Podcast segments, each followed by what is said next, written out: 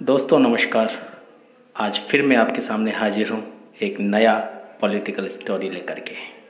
जी हाँ आज की स्टोरी है हमारे पूर्वज और अफ़गानिस्तान को लेकर के। जिस तरह का घटनाक्रम अफ़गानिस्तान में हो रहा है, उसी को लेकर के आज एक नई स्टोरी लेकर आपके सामने मैं उपस्थित हुआ हूँ।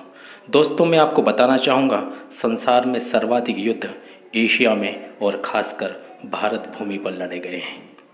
हालाँकि भारत सदा एक शांति प्रिय देश रहा है।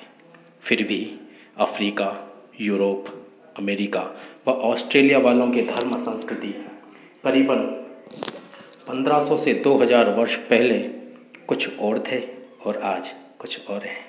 केवल भारत ही वो देश है संसार में जिसके धर्म संस्कृति 1500-2000 वर्ष पहले जो थे, आज भी वही हैं। उसके पालन करने वालों की संख्या भी आज करीबन 125 करोड़ के पार है। दोस्तों, आज जब हम देख रहे हैं, साढ़े तीन लाख अफगान सैनिकों ने समर्पण कर दिया। महज पचास साठ हज़ार तालिबानियों के सामने। और पाँच करोड़ जनता भी सरेंडर कर रही है। लानत है ऐसी कौम पर, जिसे भारतीय फ़िल्मों में पठान के नाम पर बहादुर और शेर खान टाइप दिखाया जाता रहा है। काबुली वाला की अंटशंट कहानियाँ हमको सुनाई जाती रहीं। विगत एक वर्ष में भारत इन्हीं नंगे भूखे अफगानियों को खाने के लिए फ्री के फोकट के गेहूँ, दवाइयाँ और बिस्किट भेज रहा था। इस स्तर के भिखारी हैं ये लोग। उन्नीस सौ इकहत्तर में भी पाकिस्तानी फौज में यही लोग थे, जिन्होंने करीब एक लाख की जनसंख्या में भारतीय वीरों के समक्ष समर्पण किया था।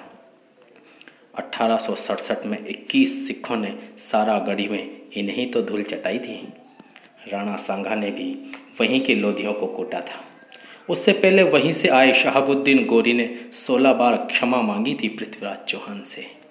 यह सिलसिला बहुत पीछे तक अशोक और महाभारत तक जाता है।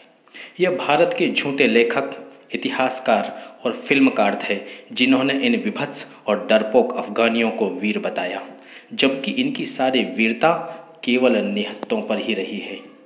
आज फिर इन तालिब पठानों के समक्ष एक अकेले ब्राह्मण राजेश कुमार ने भगवान शिव के मंदिर को छोड़कर काबुल से जाने के प्रस्ताव को ठुकरा दिया है। साहस इसे कहते हैं।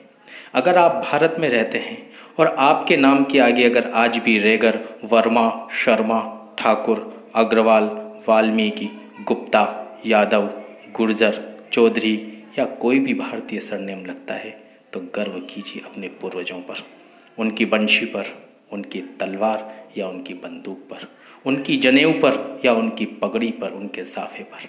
आप एक बार सोचो तो कैसे वीर रहे होंगे वे, कि पीढ़ी दर पीढ़ी अपना सर दे दिया, लेकिन उन्होंने अपना सरनेम नहीं बदला, अपना धर्म नहीं बदला बस यही है हमारी वीरता की असली कहानी, जो एक हज़ार वर्षों तक हम इन लोगों से संघर्ष करते रहे, लेकिन अपना धर्म, अपनी संस्कृति हमने नहीं बदली। दोस्तों, ये थी आज की पॉलिटिकल स्टोरी हम एक और नई स्टोरी लेकर के कल फिर हाजिर होंगे। तब तक के लिए आपको वंदे मातरम।